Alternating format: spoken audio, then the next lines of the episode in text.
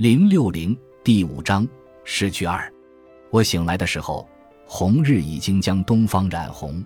那天夜里，那个在遥远的深度中度过的美好时光已经过去。我所处的这个遥远的空间是什么？我梦到了什么？一匹白色的马。我似乎曾经在东方日出的天空中见过这匹白马。这匹马对我讲话，他在说什么？他说：“向黑暗中的人致敬，因为白昼就在它之上。那里有四匹白马，每一个都长着金色的翅膀。他们拉着太阳马车，满头耀眼红发的赫利俄斯站在上面。”我站在峡谷中，既吃惊又恐惧。数以千计的黑蛇迅速钻到洞中。赫利俄斯继续攀升，朝天空中宽阔的道路螺旋上升。我跪下来，举起双手哀求说：“赐我光吧！你是跳跃的火焰，缠绕着被钉在十字架上又复活。赐给我们光吧，你的光！”我在大声的呼喊中醒来。阿摩尼乌斯昨天晚上不是说过？当太阳升起的时候，不要忘记晨祷。我想他应该是在暗地里向太阳祷告。外面吹起一阵清新的晨风，吹起黄沙洒落到岩石的细纹里。天空不断变红，我看到第一缕光线射到苍穹之中，周围充满严肃的冷静和孤独。一只巨大的蜥蜴趴在岩石上等待着太阳。我像着魔了一样站在那里。拼命回想昨天发生的一切，特别是阿摩尼乌斯所说的话。但他说了什么呢？文字的序列有多种含义。约翰把罗格斯带给人类，但这似乎不是一名基督教徒应该做的。或许他是一名诺斯替教徒。不，在我看来，这是不可能的，因为这是真正崇拜文字的人所讲的最坏的话，就像他所做的一样。太阳。是什么让我内心充满喜乐呢？我不应该忘记自己的晨祷，但我的晨祷去哪里了呢？亲爱的太阳，我没有祷告，因为我不知道怎样对你讲话。我向太阳祷告过吗？但阿摩尼乌斯要求我早上向神祷告。他或许不知道我们已经不再祷告。他怎么知道我们衣不蔽体又贫苦不堪呢？我们的祈祷者怎么了？我很想念他们，肯定是因为沙漠。我们的祈祷者似乎就应该在这里出现。难道是因为沙漠的状况太差吗？我想这里并不比城市差。但为什么我们不在这里祷告？我必须朝向太阳，就像祷告是和太阳有关一样。唉，一个人永远无法摆脱人类古老的梦。我应该在这个漫长的早晨做些什么呢？我无法理解阿摩尼乌斯如何整年都在忍受这种生活。我在干涸的河床上踱来踱去，最后坐在一块原石上。我前方有一些黄色的草，一只黑色的小甲虫在推着一个球向前爬行，原来是一只圣甲虫。你这只可爱的小动物，为了生活在自己美丽的神话中，你还在向前滚动吗？多么认真又令人望而却步啊！你要是知道自己只不过是在上演一出古老的神话，你或许就会抛弃幻想，像我们人类一样放弃上演神话。虚幻令人厌恶。我在这里讲的话听起来非常怪异。善良的阿摩尼乌斯肯定不会认同这些内容。我到底在这里做什么？不，我不想事先谴责他，因为我还没有真正理解他的意思。他应该被倾听，而且，我昨天又是一种不同的想法。我十分感激他，因为他愿意教我。但我现在又变得富有批判性，且很高傲，完全听不进只言片语。他的思想根本不邪恶，甚至很美好。我不知道自己为什么总想把这个人推翻。亲爱的甲虫，你去哪里了？我看不到你。啊。你已经推着神话中的球走远了。这些小动物站在球上，与我们完全不同。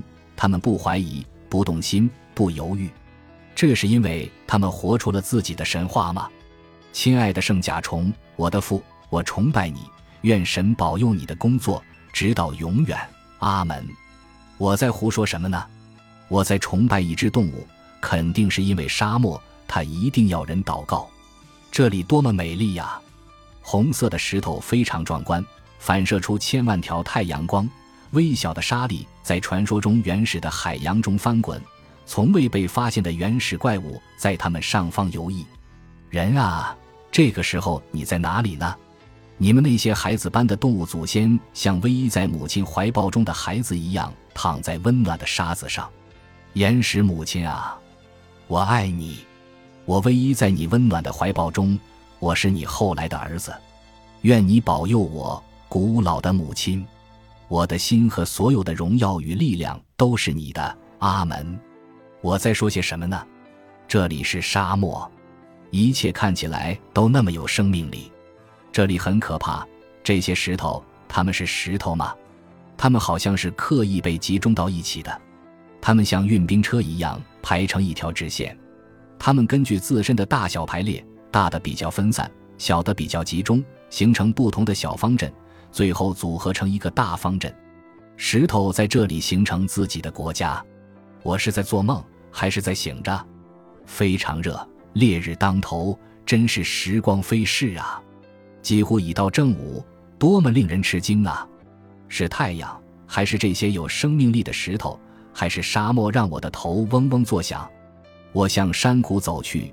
不久便来到隐士的茅屋中，他正坐在草垫上，已经陷入深深的沉思中。我，我的父，我来了。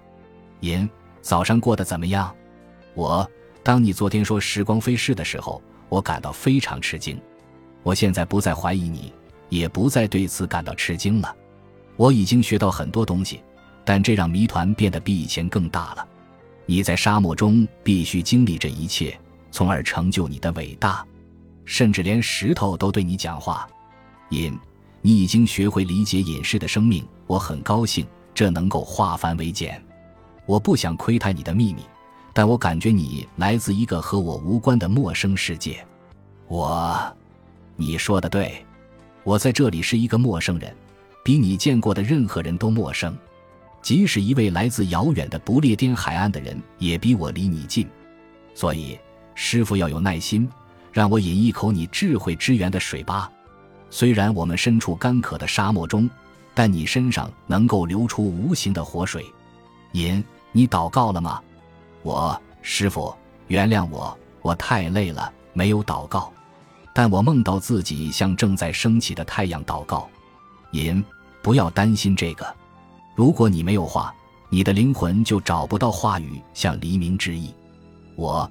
但这是异教徒在向赫里俄斯祷告，引这就足够了。我，但是师傅，我不仅在梦中向太阳祷告，而且在恍惚的时候向圣甲虫和大地祷告。引不要大惊小怪，也不要谴责或后悔。我们继续吧。你对我们昨天的谈话还有什么想问的吗？我昨天在你谈到裴洛的时候，我打断了你。你正要向我解释你对特定的文字序列会有多重含义的理解，因好，那我继续给你讲我是如何摆脱繁杂的文字给我造成的可怕困境的。有一次，我父亲曾经释放一个人来到我这里，我从小就很喜欢和这个人在一起。他对我说：“阿莫尼乌斯，你好吗？”“当然很好。”我说：“你看，我现在很博学，已经取得巨大的成功。”他：“我是说你开心吗？”充满活力吗？我笑道：“你看，这里都很好啊。”接着那位老人回答说：“我听过你所有的课，你似乎很急于对自己的听众做出评判。你在讲课时加入诙谐的笑话取悦他们，你把大量的知识堆砌在一起讲出来吸引他们。你焦躁不安又仓促草率，好像要把所有的知识都据为己有一样。你已经不是你自己了。”乍一听，他的话很好笑。但仍然令我印象深刻。我很不情愿地相信他的说法，因为他讲得很正确。他接着说：“亲爱的阿莫尼乌斯，我有一个好消息告诉你，神已经通过自己的儿子化成肉身来拯救我们所有人。”你在说什么？我大声说：“你是指俄塞里斯吧？他就是血肉之躯。”不，他回答道：“我说的这个人生活在朱迪亚，由一位处女所生。”我笑着回答说。我知道这些是一位犹太商人把处女王的消息带到朱迪亚。我们的一座神庙的墙上就有他的肖像，并把他当作童话故事一样传颂。不，老人坚持说他是神的儿子。那你指的是荷鲁斯，他是俄塞里斯的儿子，是吗？我回答说，不，不是荷鲁斯，而是一位真实的人，后来被钉死在十字架上。哦，一定是赛斯，肯定是他。老人们经常讲他受到的惩罚，但老人十分肯定地说，他被钉死三天之后复活。啊，那肯定是俄塞里斯。我不耐烦地回答：“不是。”他大吼道：“他叫耶稣，是受膏者啊！你说的是那个犹太人的神。穷人们在避难所敬拜他，在地窖中传颂他肮脏的秘密。他是一个人，也是神的儿子。”老人目不转睛地盯着我说：“一派胡言，亲爱的老人家。”我说，接着把他带到门口。但远处的岩石表面反射过来的回声，好像在对我说：“他是一个人，是神的儿子。”我感到很震撼。这些话将我带到基督教。我，但你不认为基督教本质上就是你的埃及学说的变体吗？因，如果你说古老的学说表现的是稍不完备的基督教，那么我会同意你的说法。我好，那么你认为宗教的历史指向的是一个终极的目标吗？因，我的父亲曾经从尼罗河的发源地买回来一个黑奴。他所在的那个国家既没有听说过俄塞里斯，也没有听说过其他的神。他用更简单的语言告诉我很多事情。他们也有信仰，就像我们信仰俄塞里斯和其他的神一样。我开始明白，那些未开化的黑人不知不觉的已经拥有大部分我们文明人发展出的所有教义。那些能够准确的解读语言的人，不仅能够在异教的教义中看到这些，在基督的教义中也能看到这些。这就是我目前所做的工作。我阅读福音书，寻找更多的还未出现的含义。我们知道它们的含义就在我们面前，但不知道它们指向未来的隐意。认为宗教最本质的含义不同的想法是错误的。